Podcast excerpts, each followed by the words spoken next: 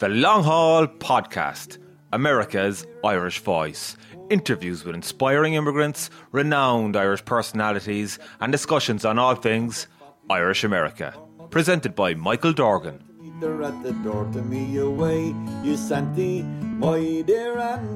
Welcome along to this week's edition of the Long Haul Podcast. We're coming off really a disappointing weekend of sport in Irish terms. Leinster's defeat in Dublin, and of course the Katie Taylor fight in the Three Arena. Gavan Casey from the 42.ie is back to give us a review on the night's events. Gavin, big time boxing was back to Dublin. No doubt it was a great experience, although the results didn't go our way. The last three results on the night. Yeah, that's it, Mike. I actually forgot this goes out in video as well, doesn't it? And you can probably see how disheveled I am from the weekend and last week.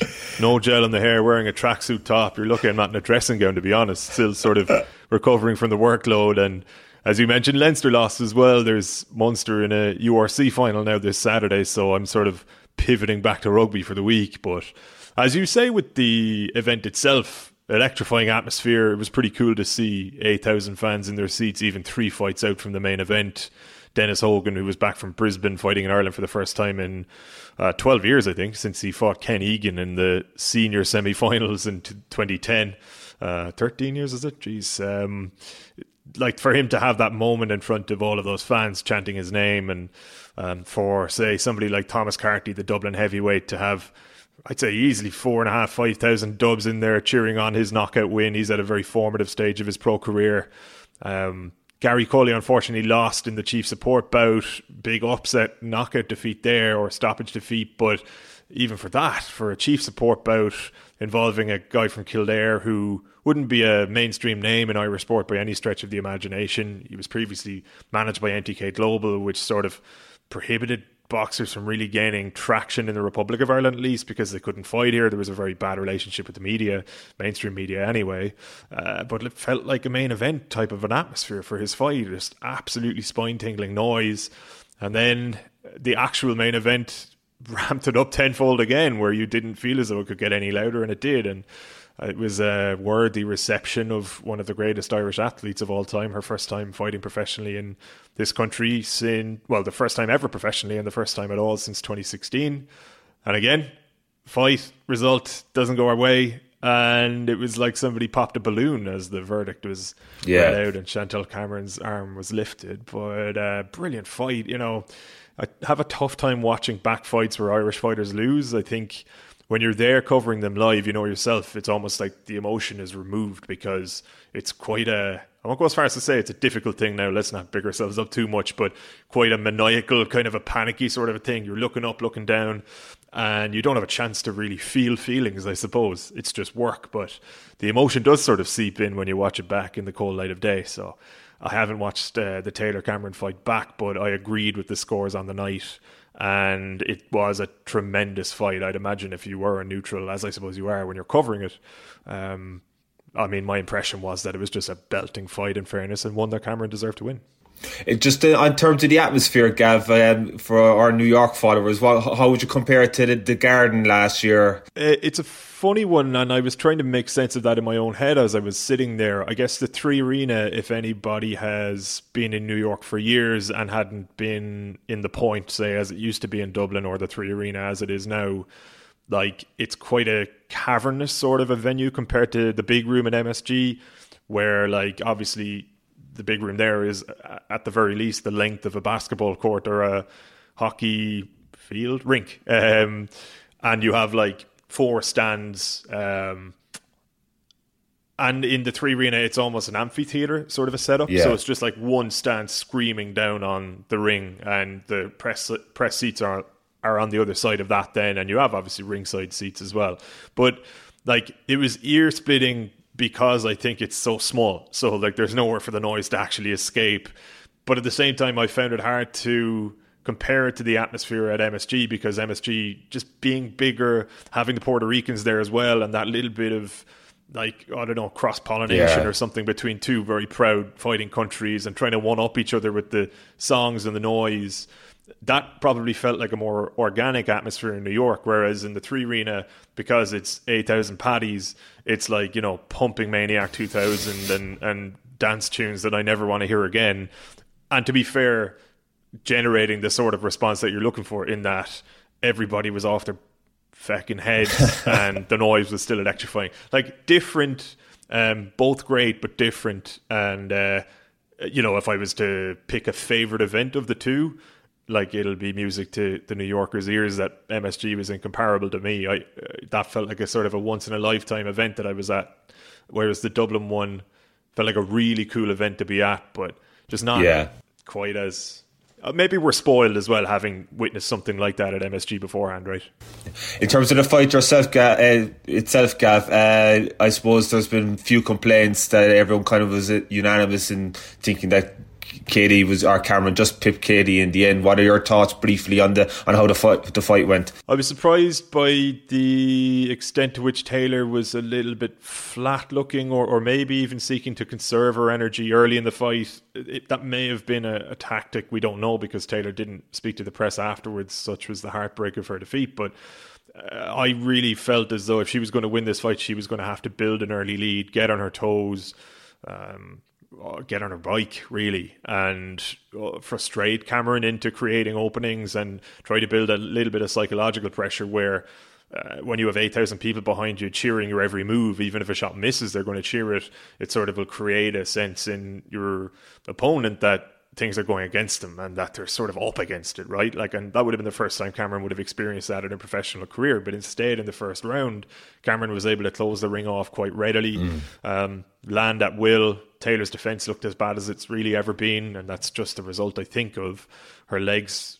I think we mentioned it in the preview, Mike, being almost 37 years old in their own right, and having moved her around so capably for 25 of those years really. Like, bear in mind as well, and I've never really considered this a factor until this very moment, but she also had a football career. Like, she played international football for the Republic of Ireland, so it stands to reason that her legs aren't quite as nimble as they used to be. And as much as it sounds weird, legs are almost as important in boxing as your hands. And it just felt as though Taylor's mobility was inhibited. You noticed, like, she was standing up between rounds, and again, I can't say this for certain, but I would propose that was to prevent her calf muscles from getting a little bit stiffer sitting up, standing down 9 odd times in a fight.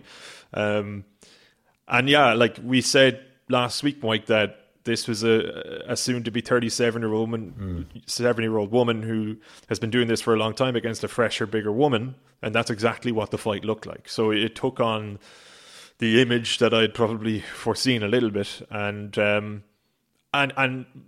with all of that being said, Taylor still showed glimpses of her old class, and she's never going to lose that defiance. I think that sort of alien force of will that she has in her gut that she can summon in moments of trouble will always be there, but she probably no longer has the athleticism to marry with that. And, you know, the results 96-94 by 2 and 95-95, I think 96-94 was about right, but definitely not 95-95. And there was no boos at the result, I don't think. Yeah. Maybe a little bit of animosity towards Cameron, but nobody I spoke to afterwards felt as though it was unfair, and Taylor took it really well. She was magnanimous, wasn't she? Like, if you contrast that, Mike, to the reaction when she got eliminated at the 2016 Olympics, for example, and she was in floods of tears. And I know there's a caveat there in that her father wasn't in her corner, and I think she, you know, that's a familial thing, which is sort of her own business, but equally she'd lost a trainer that had given a great deal to her and probably felt out of her comfort zone in that way. For example, at that time she didn't even look as well conditioned as she previously had, but this time around she just got on with it. Fair play to Chantelle. I fell a little bit short. That suggested to me that as she's coming towards the end of her career, she probably anticipated that a night like this would happen eventually. She probably didn't think it was going to be this Saturday, but she seemed to internalize it pretty quickly. And yes, she didn't speak to the press afterwards, but I always think boxers shouldn't be obliged to do press conferences after getting their brains rattled around their skull for 10 or 12 rounds anyway. Yeah, I think she, as you said, like I think she accepted that she was beaten by the better woman on the night, and maybe going back to the Olympics, as you said, there was kind of outside factors that she wasn't 100% at those games, whereas Saturday night she accepted she was beaten by the better woman.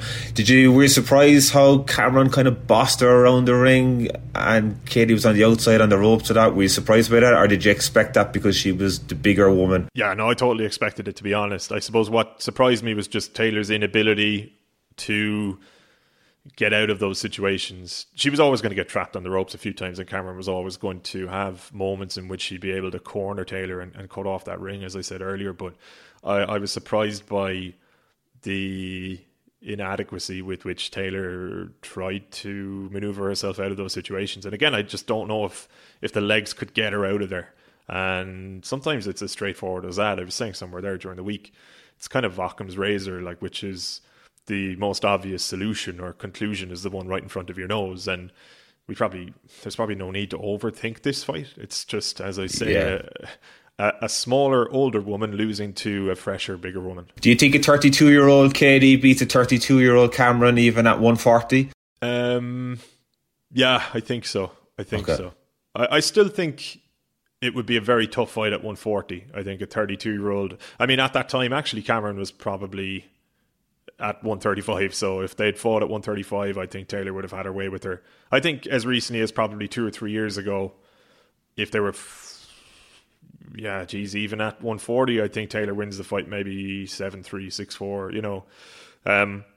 I've always felt that way. People out there have always suggested, by the way, or a lot of people have suggested, that Cameron was the kryptonite and that someday she was going to catch Taylor on the hop, and I actually disagreed with them, and I still disagree with them. I think Taylor is Taylor was a superior boxer for a long time, and just no longer is in an overall sense. Now, where does this leave us? There's a rematch clause, obviously, straight away. Katie was saying afterwards that she was going to activate it. Eddie Hearn was saying the same thing. And you were writing on the 42.ie that there could be it could be almost doubles or quits now, that Cameron might come down to 135 and challenge Katie for her belts, and Katie could in fact walk away with nothing after these two fights. Tell us what you think is going to happen over the coming months, and what's Katie's next move? I think there will be a rematch, and that will certainly be at the forefront of Taylor's mind to begin with. I don't think that she will want to do anything else other than avenge that defeat. Then it comes down to, okay, where does the rematch take place? I would say that happens in Dublin again, because Taylor has just proved that she can easily sell out an 8,000-seat indoor arena. It cost Matchroom a lot of money to stage the fight there, but it also made them a lot of money at the gate, over €2 million. The ticket prices were extortionate and I actually think disgraceful ultimately, but they know at least that they can make their money back there, even if they're paying more on security and insurance and various things like that. Cameron doesn't have a fan base really to anywhere near the size of Taylor's. I mean, it would be fractional. I don't know that. Of course, she's probably fondly thought of in Northampton, her hometown, but she's not an especially well-followed woman, even if people in England know her. So it's just that you're rolling the dice if you try and throw them in an indoor arena in England. Chances are, I would say that if you did it in England, there'd be more Taylor fans there than Cameron's. But I think with the fact that Eddie Hearn seemed to enjoy his week in Dublin, with the fact that he got to schmooze with one of the few people in combat sports who's more famous than he is, Conor McGregor, and that McGregor actually sponsored the event as well. There are a lot of factors that I think bring it back here. And then thirdly, you have to decide at which weight the fight takes place. And as you say, they could go double or quits, which would be, you know, the highest jeopardy version of this rematch, and one in which, as you quite rightly outline, Taylor could leave with nothing. And I have to say, flip that a little bit, and if you're Chantelle Cameron and if you come down to 135, which is quite a significant weight cut from where you're naturally at, and if you do relieve Taylor of her belts, that's a pretty badass move. Like, I don't think Cameron is the most likable boxer in the world. Maybe she's just shy or just doesn't like speaking in general. There's some quality to her that I can't really put my finger on that I think doesn't necessarily endear her to people, but in a strictly boxing sense, if she came down and did that, you couldn't begrudge her the number one pound for pound ranking and her kind of a level of greatness of her own. So that will probably appeal to her, the idea of taking everything from Taylor, given the fact that she had to wait for so long before getting that first opportunity. But equally, think of that from Taylor's perspective, and the idea that Cameron thinks she can do that. And as much as I would prefer personally for Taylor to just walk away from the sport and I would have preferred for that to happen even before this fight. That is a pretty salivating narrative going into a rematch, isn't it? The idea that everything is up for grabs on Taylor's end, yeah, and that her career is actually on the line, because that's the way it would be. Yeah, it will be. Yeah, it would be quite exciting to see it happen. I was reading Gary Spike O'Sullivan, our fellow Cork man, and there was a few others said that maybe it was an ill-conceived, it was the bad move for Taylor to move up to 140 on Saturday, and that Eddie Hearn and Brian Peters should have known better. What are your thoughts on that? I understand where Spike is coming from, and I've heard and seen other people share that sentiment as well. I probably disagree with it, but it is totally subjective, because the way I would see it, and from what I know of Katie Taylor, she would have wanted her homecoming to be the biggest possible fight it could be. She wouldn't have been satisfied with boxing some no mark and winning an 8-2 decision or 9-1 or a shutout. I think she understood the extent to which this was going to be a landmark occasion in her career, and she wanted to mark it in a fitting way, or a way that would be commensurate to the event and that sense of homecoming. And I think it's a bit unfair to blame Hearn in it, because I know for a fact he was as surprised as anybody when Taylor actually called out Cameron at 140. Like, this was Taylor's idea. Okay, she conceived of it with Brian Peters, her management team. But, you know, my understanding of it was that she sort of led the way on this. The argument then is like, oh, should Hearn have said, no, Katie, don't do that, stay at 135? Mm. Well, maybe if he was her uncle or something, but he's her promoter who's there to make money. He's made her a lot of money as well, by the way. And from his point of view, of course, that was a really enticing idea. So if you're expecting like total morality from a boxing promoter, you're probably following the wrong sport. Spike will know that as well, and himself, he's come across enough dodgy characters.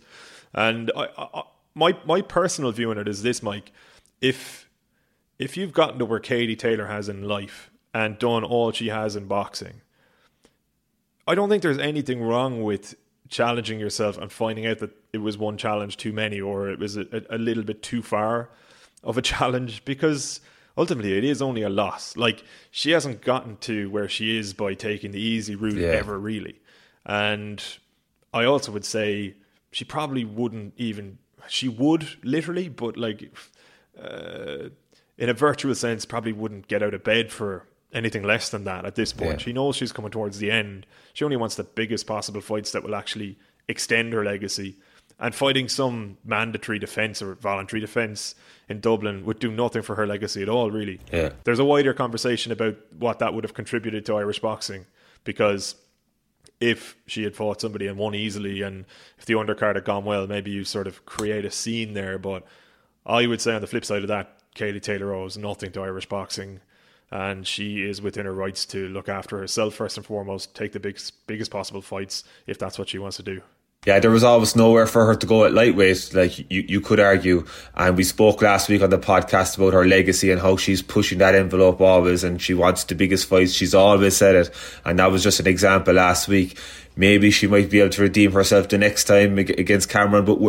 And where does that leave us? You had mentioned last week, Gav, that Vegas could have been an opportunity, a possibility. Is all that out the window now? Are we looking at going to be either the UK and Ireland? And where does the Serrano kind of rematch mix into all this? Is that going to be next year at best, if it does even happen? Yeah, I think so. I think all of that is on the back burner now, and you know, you'd have to say, Mike, it may never happen, in the sense that I would say the likelihood is that Taylor would lose a rematch as well, just with an extra bit of passing of time. The fact that she's just been in another war, that's not going to improve her as a fighter, right? Now, I'm sure there are tactical adjustments that she'll feel she can make with her trainer, Ross Inamai, and there are probably elements of their approach to the fight that they may feel they got a little bit wrong, but...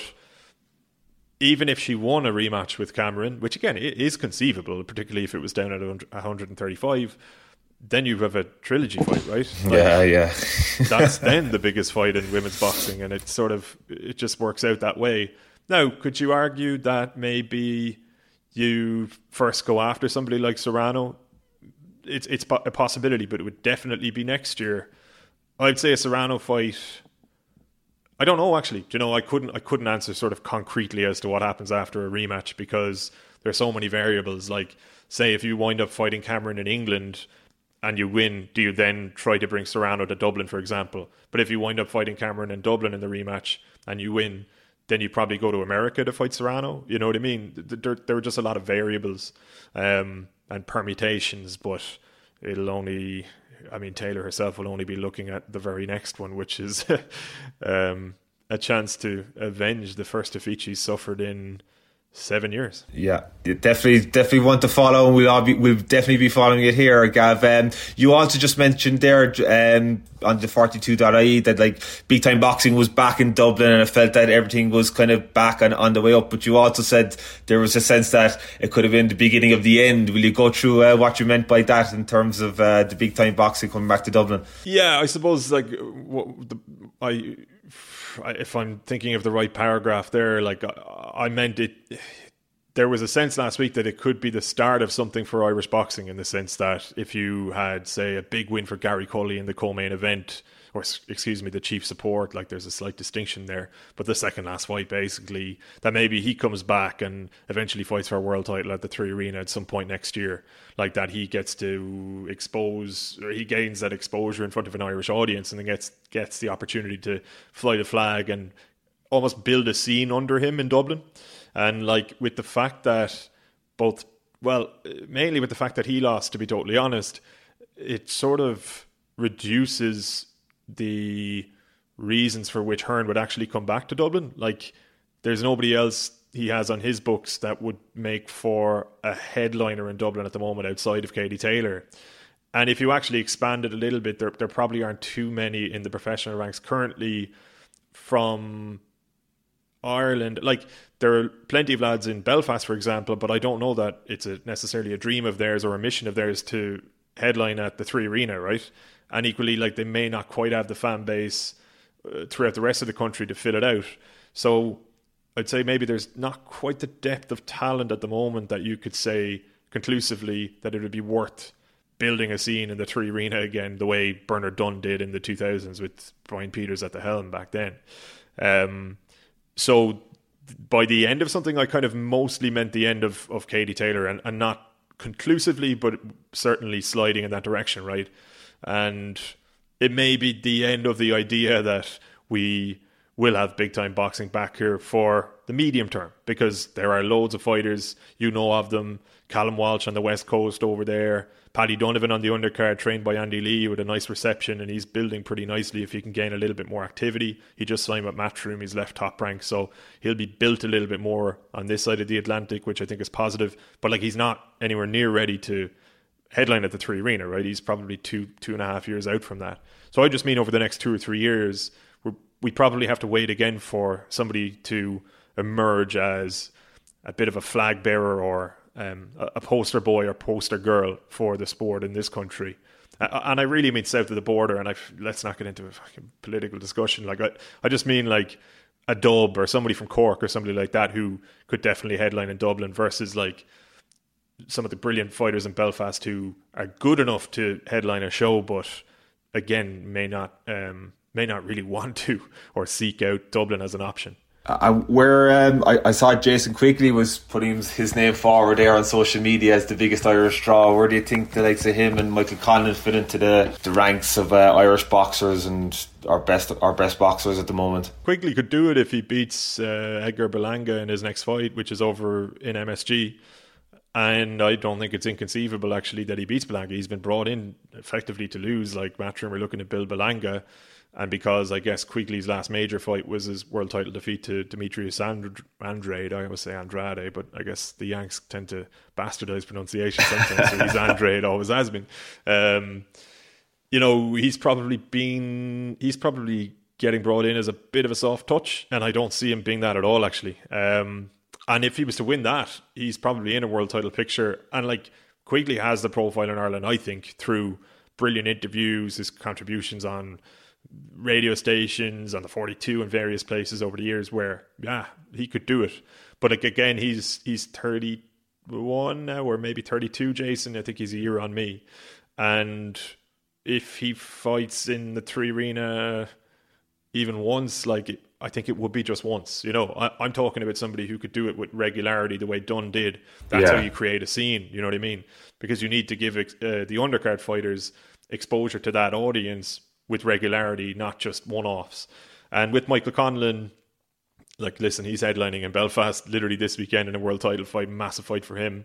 And, you know, his father's from Dublin. He's certainly a big enough name all over the country, I think, where people would flock to the Three Arena for a big fight involving him. I'd say the complications, again, with the former association with MTK, who managed him for a while, and the headlines that it would lead to might dissuade him from ever pursuing that avenue.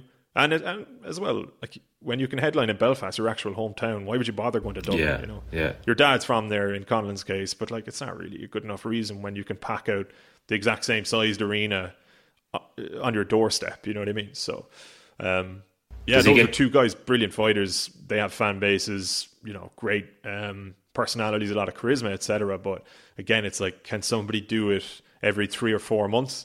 And at the moment, the answer is no. Yeah. Does Conlan get the job done this weekend?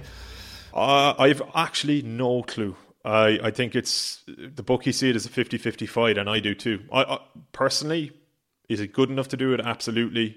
He'll have the fans behind him. The only thing is his opponent, Alberto Lopez, seems absolutely impervious to being the away fighter, a little bit like Cameron on Saturday. Yeah. I don't think the atmosphere will do anything to,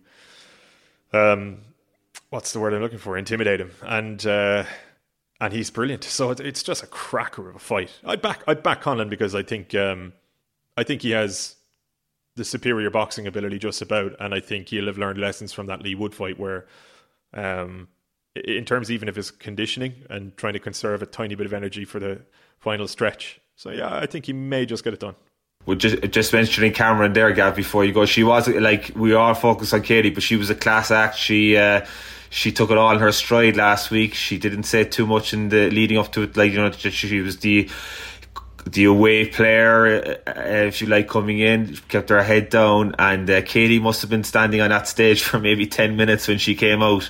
And Cameron got the job done. Like, she was beaten up, but it was a close fight. Like, although it was comprehensive, the decision, there was a lot of damage done to her face. But Cameron, you have to give kudos to her. She came there. She had a job to do and she did it. Yeah, she came saw and conquered, didn't she? And it probably leaves a bit of a sour taste that I don't know. An ex-MTK English fighter coming over and being the one to inflict the first professional defeat on Taylor would probably never quite sit well with me. But you know, shit happens, Mike. I suppose. Like, you're dead right to point out though her composure. Like, she talked about cool heads in a hot kitchen, and that's what she was. And I would say, like, just a final point on her is that she hasn't always been that way. Like, I spoke to people who knew her as an amateur where she didn't quite make the 2016 Olympics, and it was the World Championships that year were the final qualifier. I think she got knocked out in the quarterfinals, if I'm not mistaken, but to a Kazakh possibly. But people were saying to me, like, yeah, she imploded. Like, the pressure got to her. And you'd have to credit her trainers, Jamie Moore and Nigel Travis, and the people involved in her team, because they made such a concerted effort to reassure her all week. And I actually thought it was a sign of mental fragility, the fact that they had to do that. And to be honest, I think it is a sign of that. But I think in doing that, they actually imbued her mentally. Like, and I think they have now quite a mentally strong athlete on their hands. And I would say a lot of that is through their own creation. Look, they're two trainers who, like, they...